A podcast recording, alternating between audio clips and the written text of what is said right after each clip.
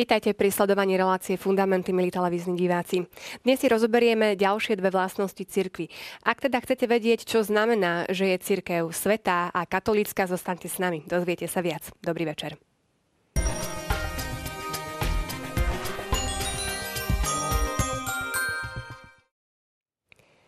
Pavol Strežo a otec Juraj Vitek sú už tradične mojimi hostiami tu v štúdiu. Vítajte, pekný večer. Ďakujeme, ďakujeme pekný Na úvod si ešte prezradíme správne odpovede a zdôvodníme si odpovede súťažných otázok. Tak poďme na to. Prvá otázka. Čo nepatrí medzi štyri základné vlastnosti cirkvy? Svetosť, všeobecnosť alebo presvedčivosť? Správna odpoveď je C, presvedčivosť a Pali, prečo? Myslím si, že to bola taká veľmi jednoduchá otázka. E, mohla byť trošku komplikovaná v tom, že tam ako B nie je použité katolíckosť, ale všeobecnosť, ale katolícky a všeobecný to je to isté slovo. E, čiže e, v tom krede vyznávame jednoznačne, že veríme v jednu svetu, e, všeobecnú alebo katolickú, e, apoštolskú církev, takže presvedčivosť tam nie je. Stačilo sa len pomodliť kredo a vedeli áno, sme správnu odpoveď.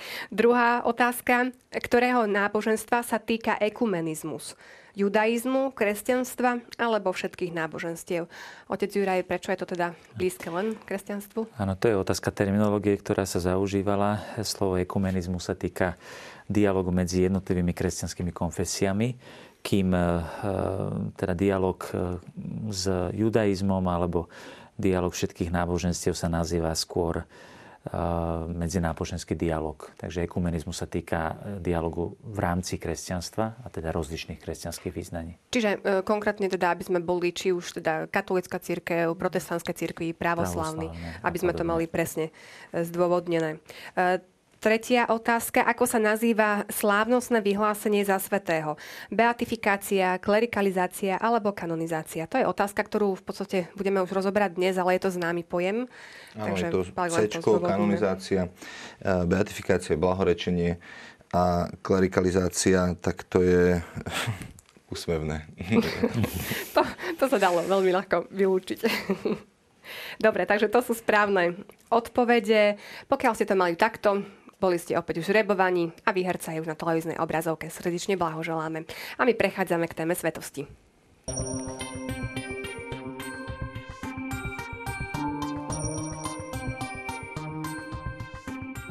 Je predmetom viery, že církev je nezrušiteľne svetá, lebo Kristus, Boží syn, ktorý je s Otcom a Duchom Svetým zvelebovaný ako jediný svetý, miloval církev ako svoju nevestu a seba samého vydal za ňu, aby ju posvetil a spojil so sebou ako svoje telo a naplnil ju darom Ducha Svetého na Božiu slávu.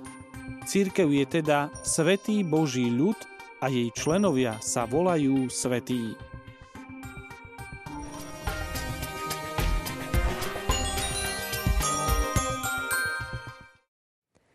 Počuli sme teda pomenovanie Svetý Boží ľud členovia sa nazývajú svetí.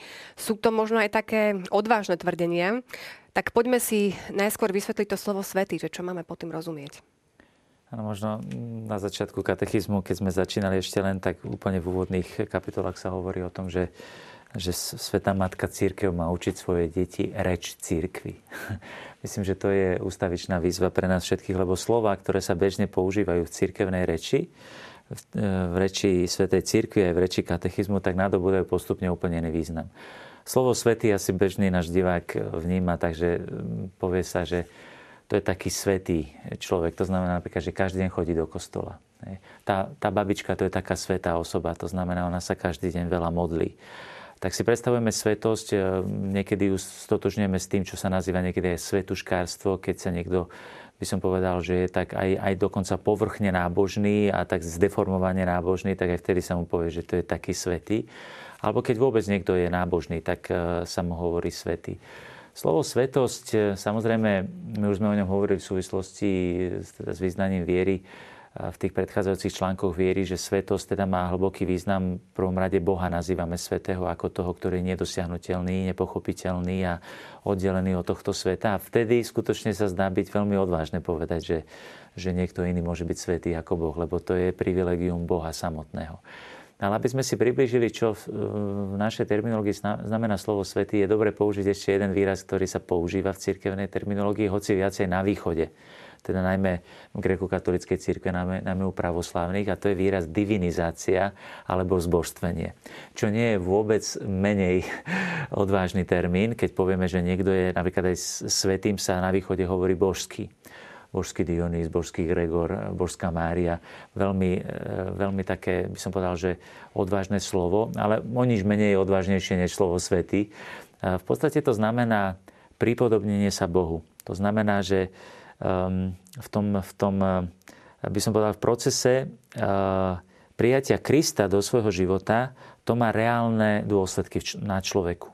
Že ten človek sa reálne mení a pripodobňuje sa Kristovi, pripodobňuje sa Bohu. A tomuto hovoríme svetosť. Ako sme aj to na začiatku minulej relácie hovorili o tých jednotlivých známkach vlastno, vlastnostiach teda církvy, že to znamená, že to, garantom tých vlastností je Kristus. Čiže Kristus je v prvom rade svetý a táto jeho svetosť sa potom prelieva aj do, do tých, ktorí ho nasledujú, teda sú premieňaní, sú pripodobňovaní Kristovi. A v tej miere, v akej sa pripodobňa Kristovi, v tej miere sú, sú potom svetí. Takže mohli by sme povedať aj, že sú zbožstvení. Ja mám, ak si môžem dovoliť na úvod povedať taký jeden príklad, ktorý veľmi rád používam pri katechézach je to, že dnes sú veľmi také rozšírené tie komiksy, rozličné, ktoré hovoria o rozličných takých výnimočných schopnostiach, ktoré človek má. A všelijaký, povedzme, se Batman, ten nemá zrovna výnimočné schopnosti, skôr je prirodzené, že má dobrý um, ale napríklad e, Superman. Superman je, alebo keď sa s tými zvieratami, povedzme, Spider-Man je, tak Spider-Man je ten, ktorý ho bodne nejaký, nejaký pavúčik a on dostane potom nejaké zvláštne schopnosti, povedzme, toho pavúka. A teraz je zaujímavé, že ako to v sebe postupne objaví, že má nejaké, nejaké zvláštne schopnosti, tak my môžeme povedať, že keď je človek premenený krstom a vierou, teda že príjme Krista do svojho života, tak krst nás premieňa, no, nás posvecuje, používame tento výraz, posvecuje, alebo posvecujúca milosť. To znamená, že ma vnútorne premieňa a dáva mi nové božské schopnosti. Čiže ja by som povedal, že je to doslova, je to zbožstvenie človeka, veľmi tajomné, ktoré sa deje veľmi neviditeľným spôsobom. Keď, keď sme rozprávali e, v minulej relácii o o tom, že odkiaľ vychádza tá jednota, tak to bol opäť Otec, Syna, Duch Svety, tak aj tu tento článok, ktorý sme počuli, hovorí, odkiaľ ten zdroj a pramen svetosti. A hovorí o Otcovi a hovorí, že on je jediný úctievaný ako svetý. A ten obraz ľudský, ktorý by sme mohli uh, povedať, je, že sme adoptovaní do Božej rodiny. Čiže keď uh, my sme rodina Strežova a adoptova, máme adoptované dievčatko v Afrike, tak sme si ho adoptovali, uh, tak, uh, tak ona ako keby dostáva výsady našej rodiny a stáva sa našou. Čiže my sme sa stali, boli sme prenesení z kráľovstva temnoty do kráľovstva jeho syna. Čiže odtiaľ je prvá vec. Druhá, to, to tam bola citovaná, že on, ju, on si ju vyvolil ako svoju nevestu, aby ju posvetil a e, keď sa muž a žena spolu zoberú, tak opustia e, pôvodný dom a začnú bývať spolu a žena si bere, väčšinou to tak je, e, meno svojho manžela, čiže, čiže v tomto duchu, keď si nás Kristus sebe pričlenil, zanechali sme staré veci, on opustil svojho otca, prilnul k svojej manželke a stavajú sa jedným telom, čiže to je druhý zdroj od syna. A tretí zdroj je duch svety a my sme sa narodili z Boha. Hej, to je Ján 3. kapitola, kde kde, kde Ježiš to vysvetľuje, a to trošku parafrazujem, e, z kravičky sa narodí z kravička, z koníka koník, z človeka človek a z Boha sa narodí čo? My v krste. A a, a, a čiže, čiže preto sme svetí, lebo sme sa narodili zo, zo, z, z, z ducha. Hej, on hovorí, z tela sa narodí telo. Ja som to trošku parafrazoval, to tam je, že z tela sa narodí telo a z ducha sa narodí duch. Čiže, čiže to je to výraz božstvený, že naša prirodzenosť už nie je len v Adama, tomu sme zomreli starému človeku a už, už sme v novej línii e, Syna Božieho e, a narodení sme z Božieho ducha. Čiže e, stávame sa svety práve preto, lebo sme sa narodili takto.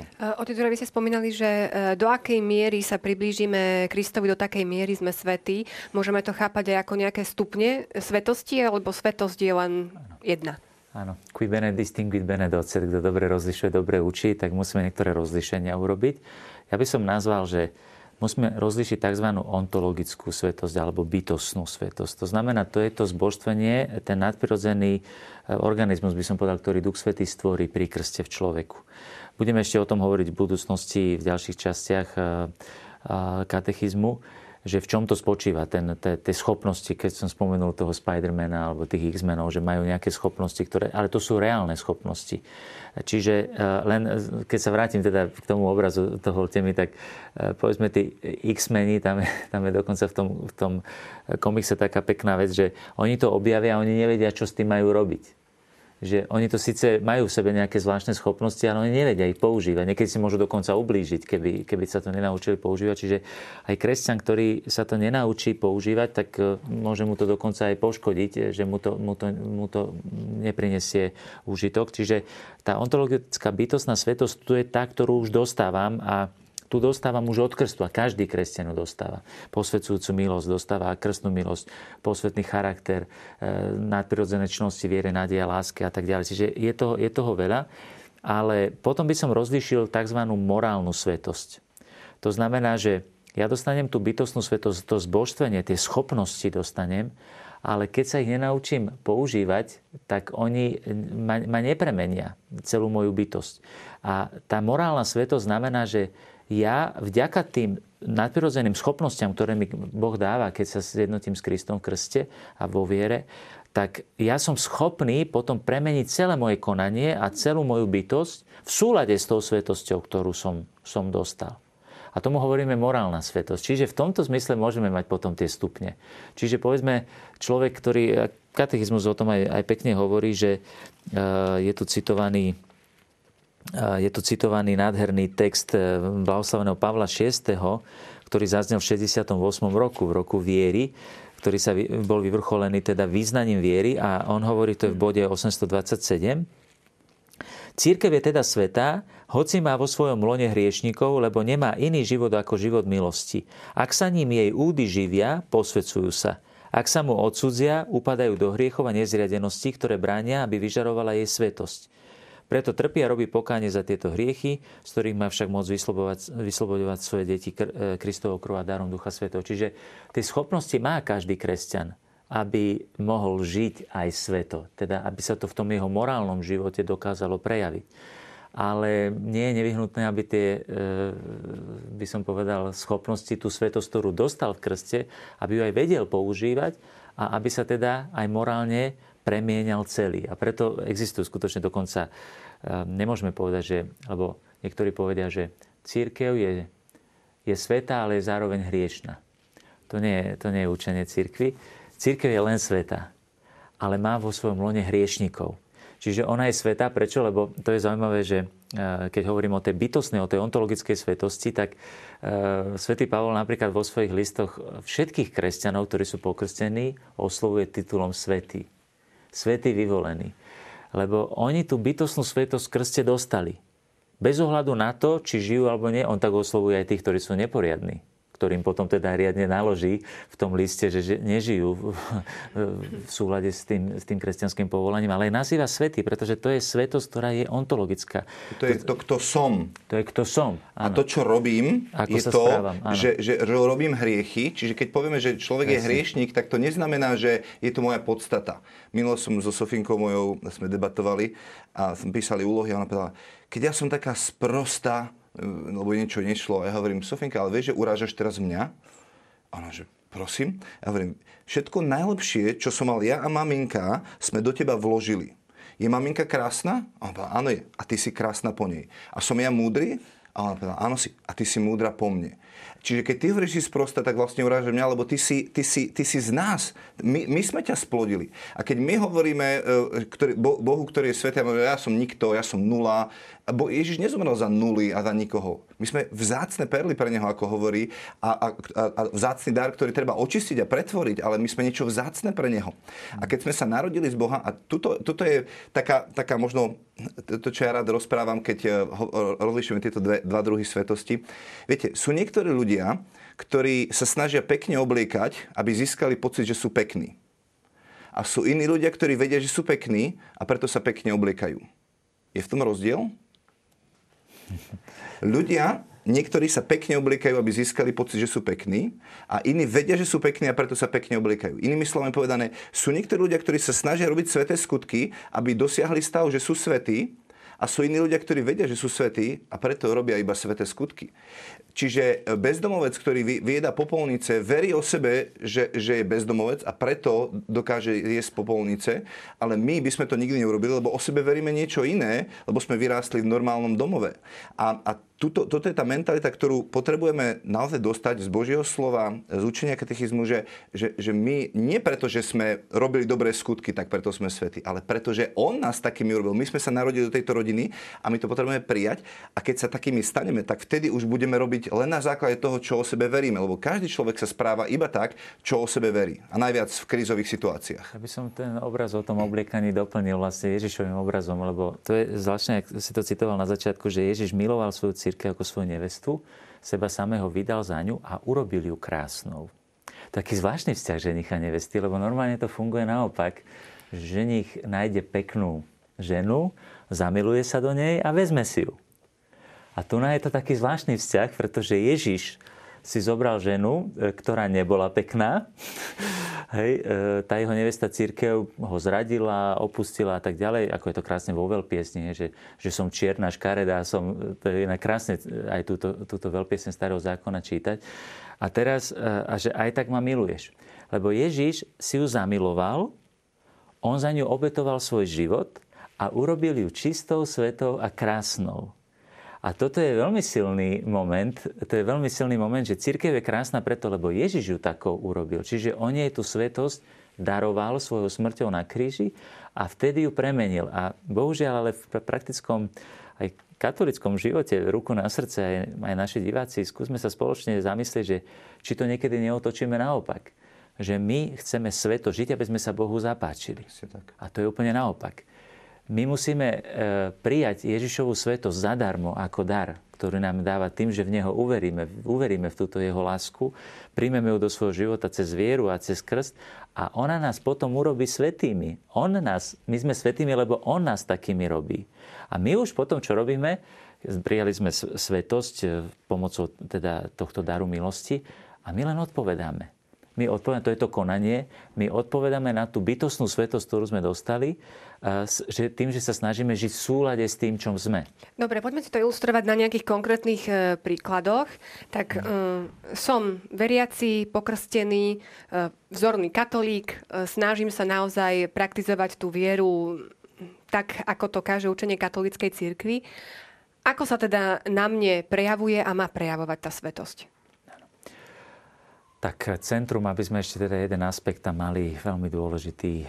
Ono sa to prejavuje samozrejme mnohými vecami, čnostným životom, eh, životom podľa morálneho zákona, že konám podľa Božích prikázaní. Pán Ježiš, kto ma povedal, kto ma miluje, bude zachovávať moje prikázania a tak ďalej. Že prejavuje sa to týmto všetkým, ale keby sme to mali zhrnúť jedným slovom, v čom spočíva svetosť, a to by bolo dobre, keby sme si skutočne zafixovali, že svetosť rovná sa dokonalosť v láske. Druhý vatikánsky koncil v tom prorockom učení o tom, že všetci pokrstení katolíci, všetci pokrstení kresťania, nielen katolíci, všetci sme povolaní k svetosti a to znamená k dokonalosti v láske to je 5. kapitola Lumen Gentium 2. Vatikánskeho koncilu. Veľmi krásne to vyjadrila vlastne sveta Tereska, ktorá je tu e, citovaná v bode 826, že ona pochopila, že, že všetky povolania, ktoré sú v cirkvi, sa zbiehajú do jedného jediného povolania a to sídli v srdci, tak ako keď máme to tajomné telo Kristovo, že má rozličné údy, má rozličné časti, má ruky, má hlavu, má, srdce, má srdce, má hruď, má nohy. Všetky sú dôležité v cirkvi, ale hovorí, že najdôležitejšie je srdce, lebo v ňom ňom je to základné prvé povolanie k láske. No a tu by sme sa mohli pýtať, že čo to tá láska je. No a tá láska je rozdrobená práve do všetkých tých morálnych zákonov, ktoré e, nám dá Mojžiš a ktoré nám Pán Ježiš dokonalil. Čiže v tom morálnom profile, v tom čnostnom živote e, sa, e, je, je, je, sa zjednocuje tá bytosť v tom dare lásky, že láska je ako keby centrum celého čnostného života. Lebo môžem byť čistý, a keď nemám lásky, tak mi to na nič nie je. Môžem mať všetky možné dary, môžem mať vieru, že budem e, hory prenašať a nemám lásku, tak nič mi to neosoží. Čiže tá láska zjednocuje všetky tie ostatné, ale samozrejme zase bez všetkých čností tá láska je nepravá, lebo, lebo to, to sú pravidlá lásky. to znamená, že všetky Božie prikázania sú, sú pravidlami lásky. Čiže v čom sa to prejavuje? No prejavuje sa to v tom, že žijem v súlade s Božím zákonom. No a tam potom prichádzame k jednej veľmi dôležitej veci, že vy ste to tak jednoducho povedali, že tak povedzme, že som katolík, dobrý, príkladný, to je veľký problém. Kto z nás môže povedať, že je dobrý, príkladný katolík? Lebo môžeme povedať, že robíme príkladné katolické veci. Chodím v nedelu do kostola, modlím sa, Eh, podporujem chudobných, konám si svoje povinnosti a tak ďalej. Ale v podstate každý jeden hriech, ktorý spácham, väčší alebo menší, skrytý alebo otvorený, eh, verejný, každý jeden hriech vo mne šliape po tej svetosti, ktorú, ktorú som dostal v krste. To znamená, že každým jedným hriechom, menším či väčším, um, by som povedal, nie som príkladným katolíkom. Čiže každý jeden hriech spôsobuje, že nie som príkladný katolík No a tam si myslím, že sa potom dostávame k jednej, jednej veľmi dôležitej veci, také praktickej, že tu sa hovorí v katechizme, že uh, to je v bode, v bode 827, že všetci členovia církvy vrátane jej služobníkov, myslí sa vysvetených služobníkov ako pápeža, biskupov, kňazov, musia uznávať, že sú hriešnikmi. Ja sa obávam, že v takej bežnej praxi toto sme stratili túto schopnosť uznať, že som hriešnikom. Niekedy sa ľudia dokonca pohoršia, keď kňaz alebo biskup povie, že je hriešnik, dokonca pápež. Keď, e, ja to veľmi rád pripomínam, keď pápež František bol v Manile, tak to bolo historicky najväčšie zhromaždenie náboženské v dejinách bolo tam ešte viac ľudí, než e, keď tam boli Jan Paul II, niečo vyše dvoch miliónov, alebo nepamätám si presne to číslo. A jeden novinár sa ho opýta, že, že Svetý oče, na čo ste mysleli, že ako ste sa cítili, že, že máte takú úžasnú popularitu, toľko ľudí prišlo a tak ďalej, že to je veľký úspech, to sú úžasné veci. A Svetý otec odpovedal, na čo som myslel? Myslel som na všetky hriechy celého môjho života. Na moje hriechy celého môjho života. Dostali sme aj do redakcie relácie v kontexte v našej televízii sme dostali takú otázku, že ako môže byť neomilný človek, pápež, ktorý sa každý týždeň spovedá. Lebo pápež sa spovedá každý týždeň, niekedy častejšie. Čiže pýta sa, ako je to možné, ako keby si to protirečil. Pápež si je vedomý toho, že je hriešník. A veľmi pekne opisuje v tej novej knihe e, Meno Boha je milosrdenstvo, že on hovorí, že ale čo sa čudujete? Veď aj Peter prvá, prvú vetu, ktorú povedal Ježišovi, keď ho oslovil, tak hovorí, odi odo mňa, lebo som človek hriešný. Peter je hriešnik, on ho trikrát zaprel.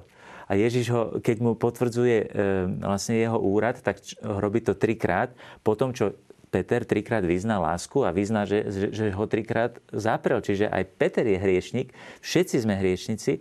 A obávam sa, že práve v tomto je taká tá podstata toho, prečo mnohí nás aj odsudzujú katolíkov, lebo sa staviame do takej pozície, alebo niekedy sa ani nestaviame, ale oni nás niekedy stavajú do také pozície, že, že my sme elita, tí najlepší, ktorí tak z vrchu pozerajú na tých ostatných. Ale my sme, ak nehrešíme, tak je to preto, lebo sme vykúpení hriešnici. Čiže ja nehreším preto, lebo Božia milosť ma chráni pred hriechom. Nie preto, že ja som lepší než druhý. A tak keď ohlasujem druhým vykúpenie, tak ja im ohlasujem, že príjmite Krista do svojho života a nebudete ani vyhrešiť. Čiže to nie je, že, že nasledujte ma, alebo pozrite sa, aký som ja dokonalý. Ja hovorím, ja som taký istý hriešník ako vy a ak nehreším, tak je to preto, lebo som prijal Krista do svojho srdca a prijal som, ho, prijal som jeho milosť.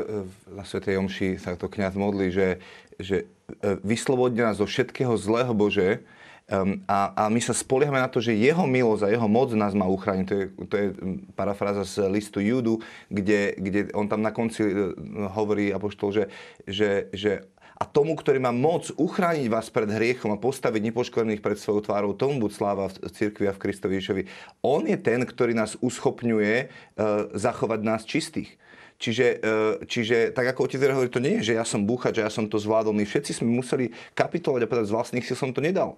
Ja som napríklad fajčil vo svojom živote a zo všetkých síl som sa snažil prestať fajčiť. Keď som sa obrátil, tak som zistil, že toto by som asi nemal mať, takýto e, zlozvyk vo svojom živote, tak som uh, Duch Svetý z toho usvedčal, tak som sa snažil teda zo všetkých síl kvôli máme, kvôli frajerke, kvôli sebe samému, kvôli zdraviu a vždycky som vydržal týždeň, dva, potom som zase zlyhal. A jeden večer som sa po, sklonil pred Bohom, kračal som na zemi a hovorím, Bože, ja to nedám. Ja to fakt nezvládam. prosím ťa, mohol by si mi pomôcť, lebo toto je nad moje sily. A na druhý som sa zobudil a fajčenie bolo preč. Čiže, a ja sa teraz nemôžem chváliť a povedať, tak ja som prestal fajčiť, ja som to dal. Nie, nedal som to. Ja môžem povedať svedectvo, viete čo, keď som sa sklonil pred Bohom, tak Boh mi dal milosť na to, aby som tento zlozvyk vykorenil. Nehovorím, že so všetkými vecami je to takto v živote, že, že sú iné oblasti, kde som potreboval skutočne prešlapať cestu a neurobil Boh v každej oblasti nejaký zázrak, ale chcem, chceme tým povedať, že, že, že, že to není o tom, že my sme to dali, pretože by sme poprali milosť a, a, a to všetko, o čom tu teraz rozprávame. Treba povedať, že to nie je jednorazová vec, že keď ja príjmem teraz Krista, tam sa pokrstiť, že ja už som zbavený všetkých hriechov. To je proces, lebo ja tú tendenciu k tomu hriechu mám stále a ja musím žiť z Božej milosti, ktorá ma ustavične premenia, chráni ma pred hriechom. Ale kde sa to napríklad prejavuje, tá mentalita toho, že sme neprijali spásu, že ne, neberieme, že svetosť je dar, ale že to je náš výkon, to sa prejavuje v mnohých veciach. Napríklad niekto povie, že a na čo chodíš do kostola, keď si taký, aký si? Hm? A tí, čo chodia do kostola, akí sú, teda, že človek vidí, vidí tie hriechy a, a povedia, že to sú hriešnici, tak ja hovorím, že veď no ale Pán Ježiš prišiel pre, pre, pre chorých, nie pre zdravých. To znamená, ale chorí sme všetci. Chorí sme všetci, my to musíme priznať. Je to, že ja chodím do kostola preto, chodím na spoveď preto, lebo ústavične padám a keď ma Božia milosť nebude zachraňovať, tak budem stále horší. Čiže niekto povie, no pozri, chodíš na spoveď, aký si? No ale ty si nevieš predstaviť, aký by som bol, keby som nechodil na spoveď. keby som bol zlý. A niekto chodí, chodíš na príjmanie a pozri, aký si. Ale aký by som bol, keby som nechodil. Niekto napríklad môže mať, minule sme to na katechéze vo farnosti tak hovorili, že, že niekto má, povedzme, že strach, že ísť na sveté príjmanie, lebo má pocit, že je hriešný, že, si to, že toho nie je hodný tak iste, keď mám ťažké hriechy, nemôžem ísť na sveté príjmanie, ale keď mám ten pocit hriešnosti, tak poviem Ježišovi, Pane Ježišu, prepač mi, ako príjmam ťa takýto zašpinený, z takéto nehodnosti a tak ďalej, ale ty vieš, že keď ťa nebudem prijímať, tak aký budem? To je ešte liek, budem, to je to je liek. liek.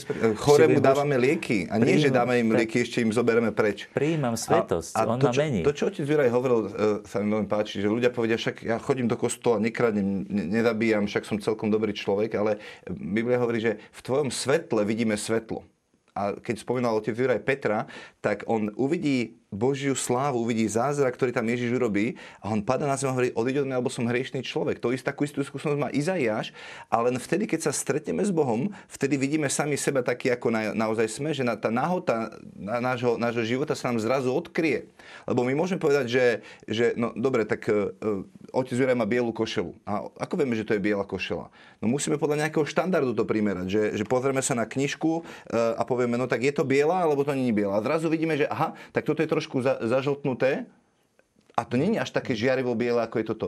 Čiže ak sa ja pozerám na svojho brata a poviem, však ja žijem lepšie ako on, a mám dobrý pocit sám zo seba, tak toto nie je meritko svetosti. My musíme neustále hľadiť na Krista a skrze neho sa, sa premeniame. A preto Biblia napríklad v liste Jakuba hovorí, že, že blázon je ten, ktorý sa zahľadí do zrkadla. Si predstavte, že sa e, ráno e, sa, stanete, sa učesať, zahľadíte sa do zrkadla, vidíte, tuto mi stojí vlas, tuto mi stojí vlas a, a potom sa otočia a zabudnem na to, že mi tam stojí vlas a nič s tým neurobím. Nie, ja sa zahľadím do zrkadla a niečo s tým potrebujem spraviť. Hej? A k tomu prirovnáva čítanie Božieho slova. Jakuba hovorí, nebuďte len poslucháčmi slova. Keď vám Duch Svetý niečo ukazuje, keď sa zahľadíte do toho väčšného zrkadla a Pán Boh vám ukazuje, že tuto ti stojí vlast, tak nemávni nad tým rukou a povedz, áno, pane, ja, ja potrebujem sa meniť.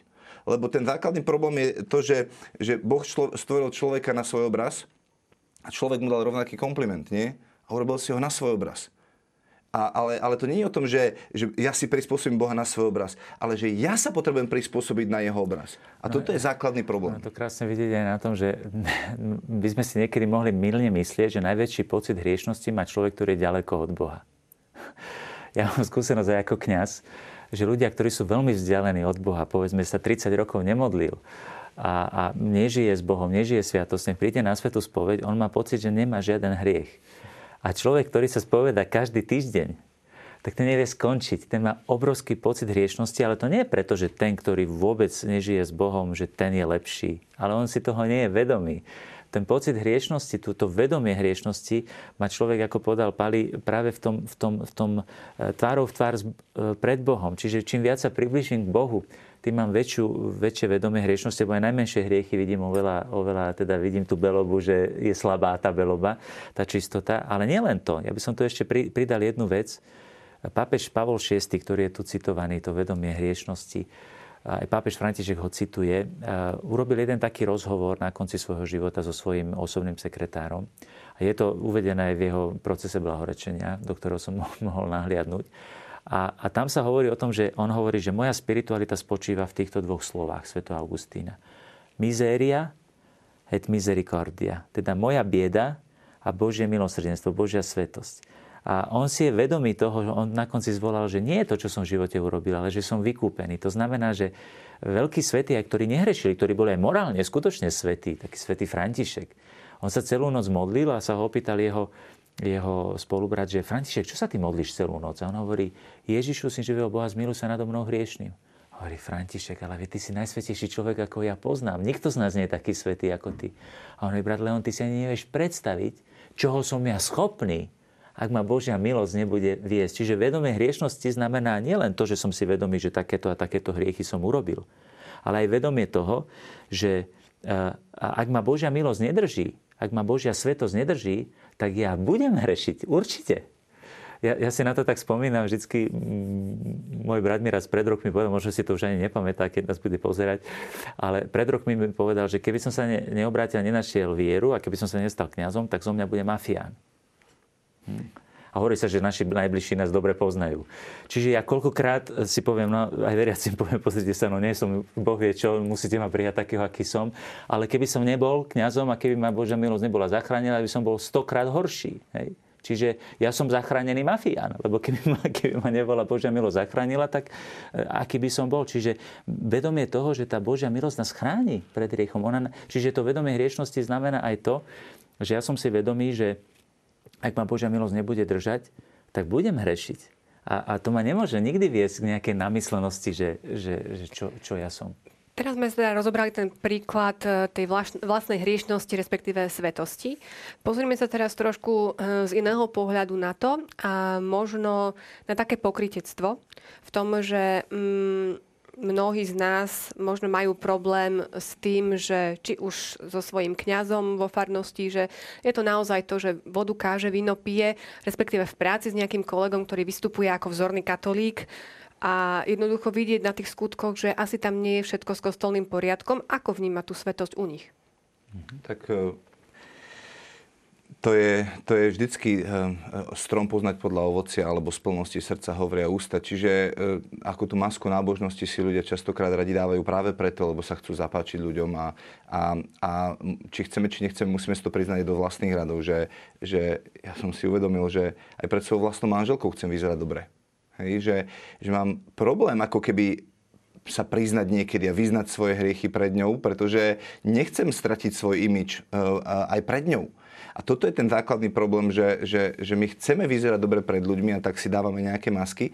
Ale teraz kľúčom, kľúčová vec nie je to, že, že Boh ma dal do manželstva preto, aby som zmenil moju manželku Hej, kľúčová vec je to, že, že Boh ma dal manželstvo, aby som ja zažil posvetenie a premenenie a bol požehnaním pre svoju manželku. To znamená, že prestaňme súdiť e, tamtoho kňaza, ktorý sa zle správa, alebo tamtoho, e, ktorý chodí do kostola, ale pozrite sa, ako žije. Ale, ale pýtajme sa, že, že, že, že čo tým Boh ako keby chce urobiť v mojom živote. Ja poviem taký srandovný, možno pre mňa taký srandovný príklad, keď uh, svetorečili svätého Pátra Pia, tak Raniero Cantalamesa, ktorý je tiež e, kapucín, tak hovorí, že e, mal kázeň a, a, a hovorí, že viete, my dneska svetorečíme Patra Pia, Um, a máme z toho obrovskú radosť, lebo máme ďalšieho svetého, ale musíme si priznať, že to my sme si ho urobili, my sme ho urobili svetým, lebo najväčšie problémy a najväčšie pole na podnohy sme mu hádzali my, kapucíni.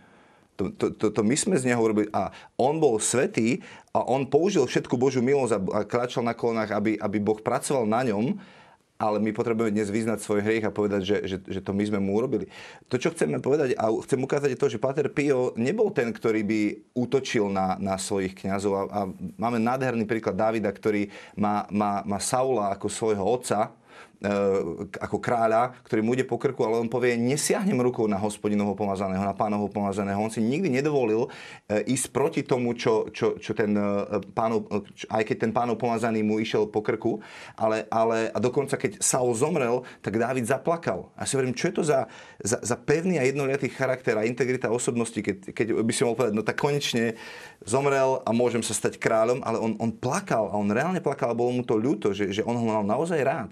A že, že on v tom čase, keď, keď, keď zažíval ten tlak, tak on, on to konzultoval s Bohom a dovolil Bohu, aby ho premenil a transformoval. A, a mne sa v tomto páči, um, že, že, že otázka není, že, že, že, že ako zmeniť ich, ale, ale čo ja. A ja som chemik, a rád teda fyzikálne javy a tak ďalej. K tomu, s týmto mi pán Boh veľa rozpráva.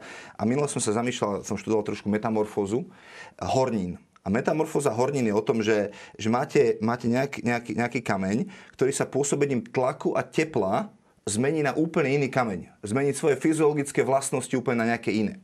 A si myslím, že to je nádherný obraz toho, čo Boh robí v našich životoch.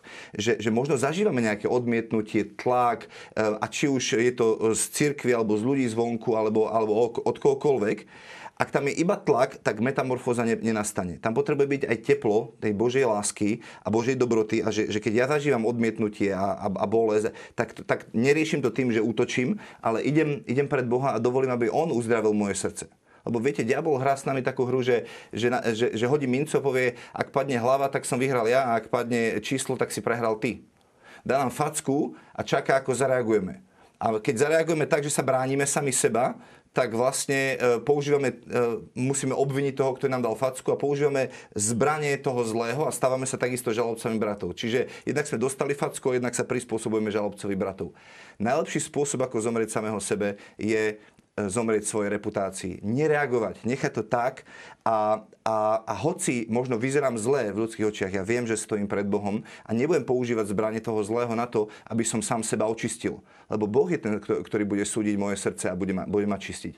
Čiže keď, keď, keď ľudia okolo mňa nie sú svetí, Ježiš hovorí čo? Ja sa za nich posvedcujem, aby aj oni boli posvetení v pravde. Keď má manželka muža, ktorý neveriace nechce chodiť do kostola, tak mu to nebude vyhadzovať na oči, ale za, bude sa posvedcovať, aby on bol posvetený v pravde. Pretože Biblia hovorí, že, že, že, že e, neveriaci muž sa posvedcuje vo svojej manželke.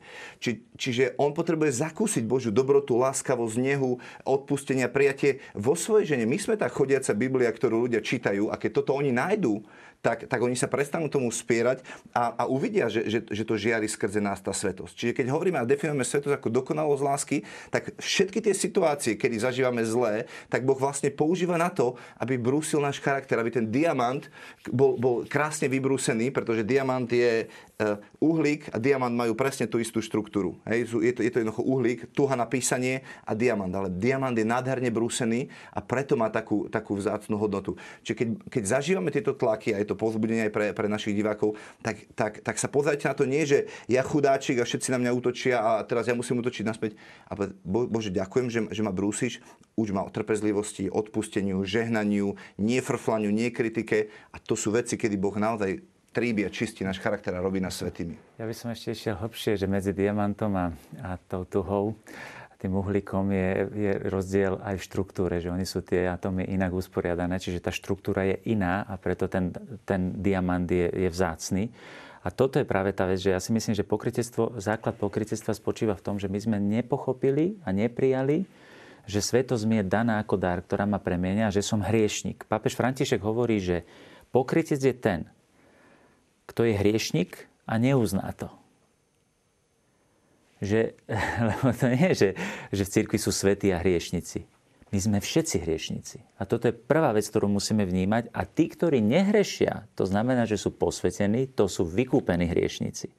A pápež František hovorí, že to, že máme hriechy, to nás nesmie prekvapovať. Lebo ja si myslím, že nesmieme mať, a keď naši diváci majú pohľad na církev, že, že je sveta v tom zmysle, že to je, to je klub dokonalých, tak je to zlý pohľad, pretože jediný dokonalý v cirkvi, ktorý je prameňom svetosti Ježiš Kristus a On nás vykupuje, On nás, on nás premenia. Čiže my sme všetci hriešnici, ktorí sú vykúpení hrie, z hriechu a teda niektorí sú vykúpení tak dokonale, že už nehrešia a teda ich chráni Božia milosť a sú takí, ktorí ustavične padajú. Ale tiež musí, on hovorí Pavež František, že to nie je pokrytectvo že som veriaci v Krista, následujem, som kňaz, som biskup a mám takéto hriechy. To nie je pokritectvo. Pokritectvo je nekajať sa z tých hriechov, neuznať ich, že ich mám a on preto hovorí, že hriech nie je problém, lebo s hriechom sa viem vysporiadať. Hriech pokánie a Kristova milosť je schopná mi odpustiť. Ja znovu a znovu e, potrebujem rásť. Že ja to koľkokrát hovorím aj veriacim, bratia, sestry.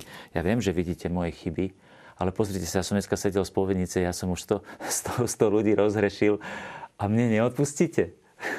Ja, ja, ja sa stávam e, nástrojom toho odpustenia a ja, si, ja, ja nemám právo, teda v tom zmysle, že ja, ja nie, že si nezaslúžim, nechcem použiť taký výraz, a, a ku mne to Bože milosrdenstvo e, sa neobracia. Aj ku mne, lebo ja som taký istý hriešnik ako vy. Ja som nástrojom, ktorý vám pomáha odpúšťať hriechy.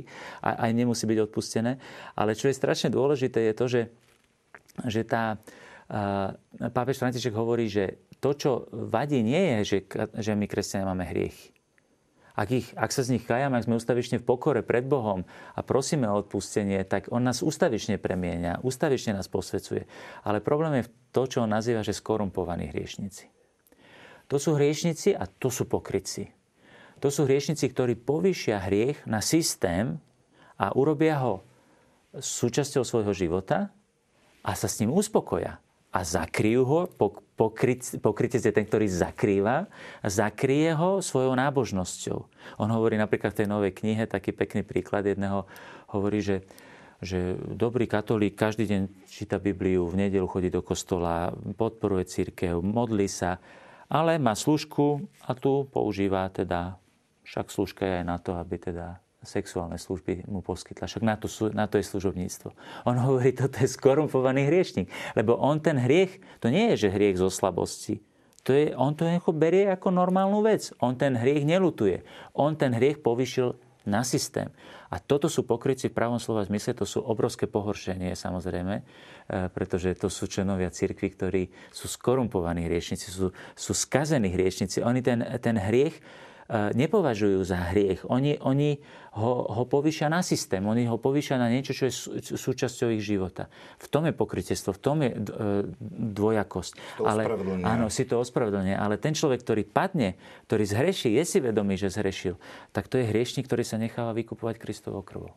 Napadol mi ešte jeden obraz, ktorý si môžeme trošku rozobrať a to, dajme tomu, náš sused je pokrstený, e, avšak viera mu nič nehovorí to bož nie je praktizovanie e, nejakej viery. E, je aj ten svetý, keď patrí teda do cirkvi svetozmyslu, teda v tom zmysle, o ktorej teda tu hovoríme už skoro 40 áno, minút. Tú bytostnú svetosť má. svetosť má, áno. Tú bytostnú Keby svetosť má. písal do Korintu, bol v Korinte, tak mu Pavol píše, píše vám svetý, len nežije do svoje povolanie. To je ako keď moje deti sú strežové, sú strežové, nemôžu to zmeniť, aj keď odídu preč z môjho domu a budú bývať. Oni naďalej majú, sú strežové, majú v sebe to DNA, tú genetickú výbavu, všetko majú, ale keď sa rozhodli žiť tak, tak uh, oni jednoducho nezmenia svoju identitu, ale svojimi skutkami uh, hrešia a preto, preto sú hriešnici. Má mimoriadne schopnosti stať sa svetým a nevie o tom. A zohrávame tak. potom tu aj my nejakú úlohu? Zavezuje nás to do nejakej miery hmm, Naša svedčiť úloha, alebo naš, niečo v tom áno, robiť? Áno, svedčiť o tom. Ja vám poviem taký konkrétny príklad, že som skočil do reči, prepač, Pálko, že Eh, nám to rozprával raz jeden novinár, eh, pardon, eh, misionár, ktorý bol 40 rokov v Kenskej púšti a prišiel do Európy a cestoval z Ríma do, do Neapola, bol to Talian. A teraz cestoval vo vlaku, modlil sa rúženec a bol tam pri ňom jeden taký chlapec, ktorý si všimol, že je to kniaz a, a začal ho teda poučovať, viete, ste farár, no.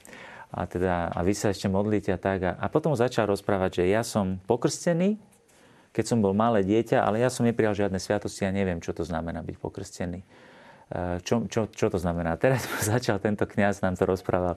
Ja som mu začal rozprávať o tom, že od momentu jeho krstu Najsvetejšia Trojica začala tajomne prebývať v jeho srdci, čiže bol posvetený touto krstnou milosťou. Začal som mu hovoriť o tom tajomnom prebývaní svätého Boha v jeho živote. Tak asi pol hodinu som mu to vykladal a potom som sa strhol, že som si uvedomil, že ten chlapec absolútne nemôže tušiť, o čom mu to rozprávam. A hovorí, prepač, už bude Neapol, musím vystúpiť. A vtedy, a vtedy ten chlapec mu hovorí, počkajte, to nemyslíte vážne. Vy ste mi teraz akože povedali informáciu môjho života, vy mi teraz hovoríte, čo to znamená, že som pokrstený, vy chcete teraz vystúpiť, čo ja mám teraz robiť?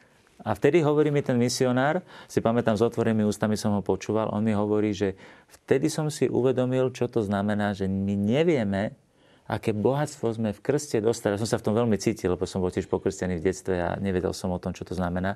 Že to je svetosť, ktorú mám v srdci. A našou úlohou je iste svedčiť o tom a povedať, že toto sú, toto sú tie úžasné schopnosti, ktoré e, tú svetosť musíme v sebe objaviť a e, ty s Bohom nepočítaš, ale Boh s tebou počíta jednoduchá skúška správnosti svetosti. Hej, každá rovnica, robíme skúšku správnosti, katechizmus nám ju dáva článku 828. Hej, čiže každý divák si môže dať skúšku správnosti svojej svetosti.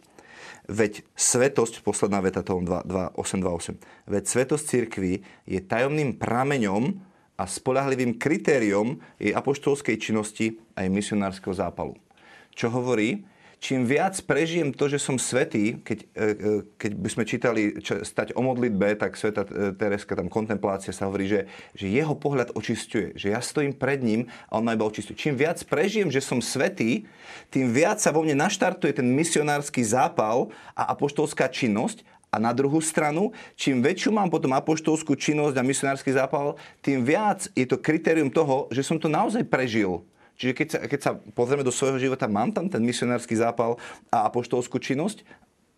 Otázka znie, do, do, do tej miery som naozaj prežil to, že som zbožstvený, že, že, mi, že som čistý pred ním, že, že, že Boh mi naozaj odpustil, že, že, že, že, že môžem stať pred ním a jeho pohľad ma očistuje. To treba povedať, ale že svetosť katolíckej cirkvi nie je niečo abstraktné, nejaký ideál, ale e, tu sa v tom istom bode 828 vlastne hovorí o tom, že církev svetorečí alebo kanonizuje niektorých veriacich, keď slávnostne vyhlasuje, že títo veriaci hrdinsky praktizovali čnosti a vo svojom živote boli verní Božej milosti a tak uznáva moc Ducha Svetosti. Čiže my máme silné príklady, sú ich tisíce, stovky, tisíce, tých, ktorí sú kanonizovaní svety. A ja by som našim divákom odporučil skutočne objaviť túto pravú tvár cirkvi, ako ju nazval Jan Pavol II. Že to sú, to sú svetlá e, v cirkvi, ktoré nám ukazujú, keď, budeš, keď sa naučíš používať tú ontologickú, tú bytostnú svetosť, ten, ten, ten nadprirodzený život v sebe, ktorý ti Duch Svetý dáva v krste, tak sa môžeš stať takýmto človekom. Ja sa priznám, pri mojej konverzii, a sprevádza ma to celý môj život až doteraz, ma svety sprevádzali ako to, čo ma očarilo. To, čo ma očarilo, pretože som vnímal svetých a ich životy a teraz som si uvedomil, tento môj život to je úplná bieda v porovnaní s tou plnosťou, ktorú títo ľudia žijú. Dodnes sa venujem tej tzv. teológii svetých, že to je, to je, by som povedal, najlepšia interpretácia Božieho slova, naj, najčistejšia interpretácia Božieho slova. To mi najviac hovorí, čo to znamená církev, pretože oni sú pravou tvárou církvy a e, je to niečo, čo ukazuje aj tú najväčšiu, naj, naj, naj, by som povedal, že najkrajšiu verziu človečenstva. Pretože oni sú ľudia, ale tá najkrajšia verzia, ktorá prekračuje samotnú ľudskú prirodzenosť, pretože je pozdvihnutá na, na, na Krista a, a na podobu s Kristom. Takže e, ja si myslím, že konkrétny spôsob, ktorý nám tiež môže pomáhať, e, že ako tú rovnicu, hej, tak samozrejme s Kristom je to najdokonalejšie, ale aj so svetými si môžeme dať, že ja a svetý, aj naše povedzme, že keď niekto má pocit, že keď ja neviem, čo sa mám spovedať, ja nemám žiadne hriechy, čítaj životopisy svetých a budeš sa mať čo spovedať, že tam človek tú svoju hriešnosť ešte viac uvidí. Cez ten príklad, e, to ohlasovanie e, prechádzame tak plynulo k ďalšej vlastnosti cirkvy. E, nestihneme to určite prebrať, ale len trošku naznačíme a budeme pokračovať na budúce.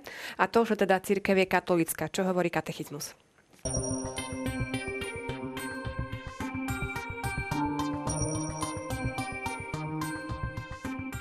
Kde je Ježiš Kristus, tam je katolícka cirkev.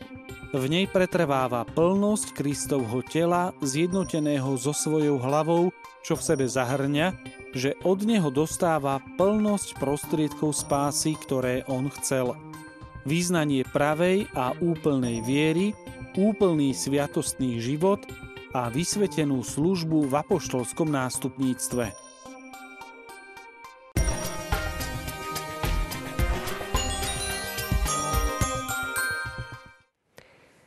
Poďme si teraz urobiť taký úvod do tejto vlastnosti a skúsme vysvetliť, čo to vôbec znamená, že církev je katolická.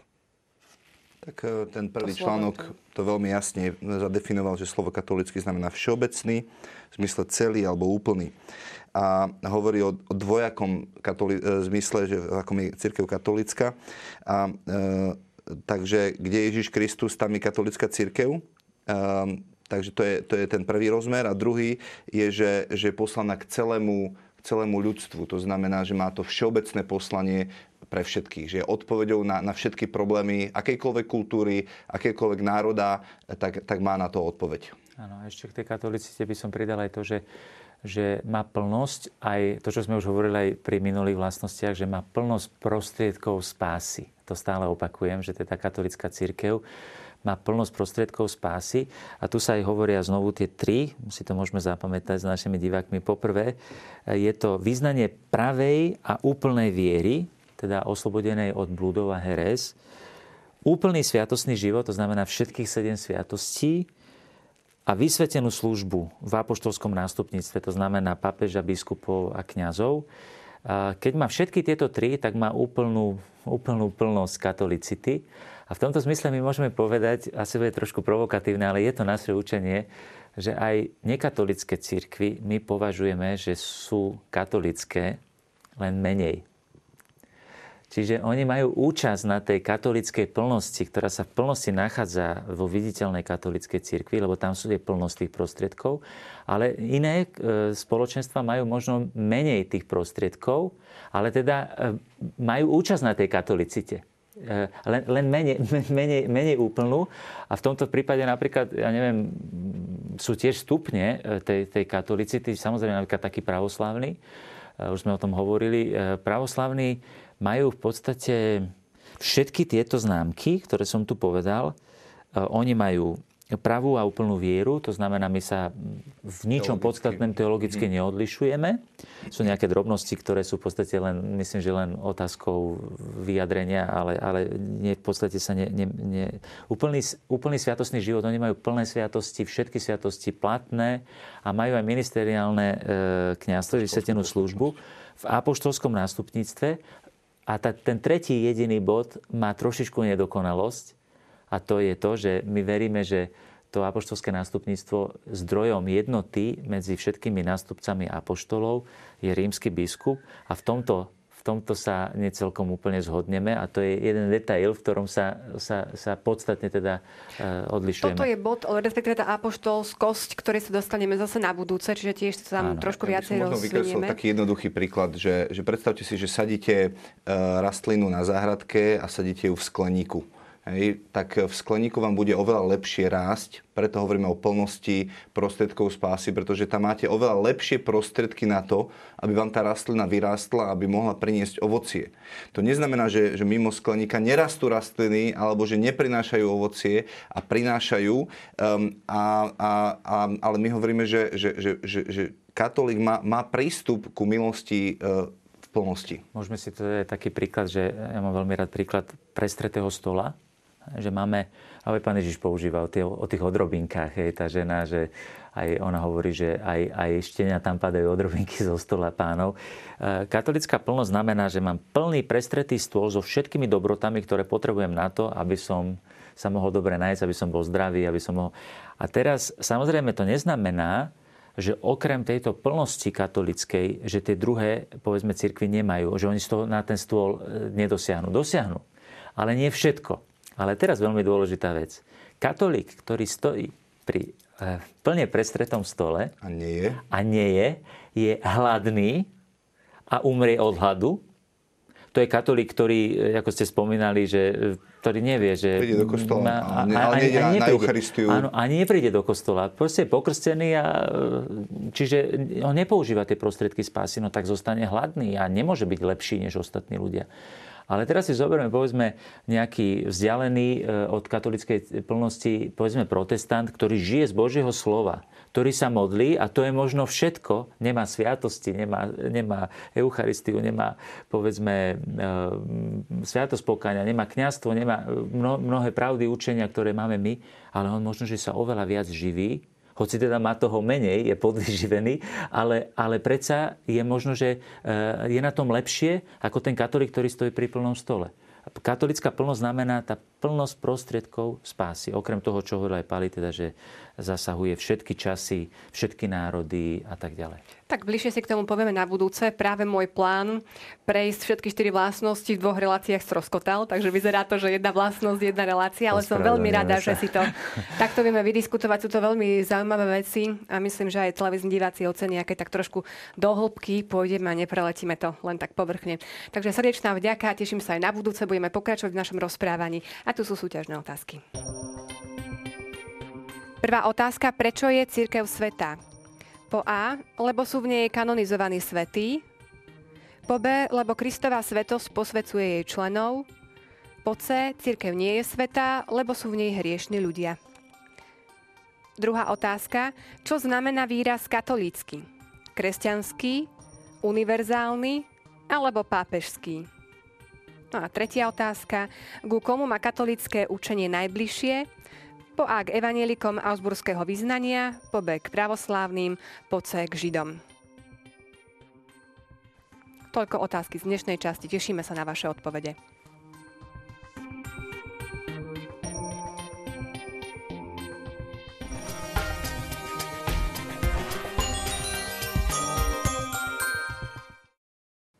Mne už nezostáva nič iné, len sa s vami rozlúčiť, popriať vám ešte pekný večer, dobrú noc a vidíme sa o dva týždne.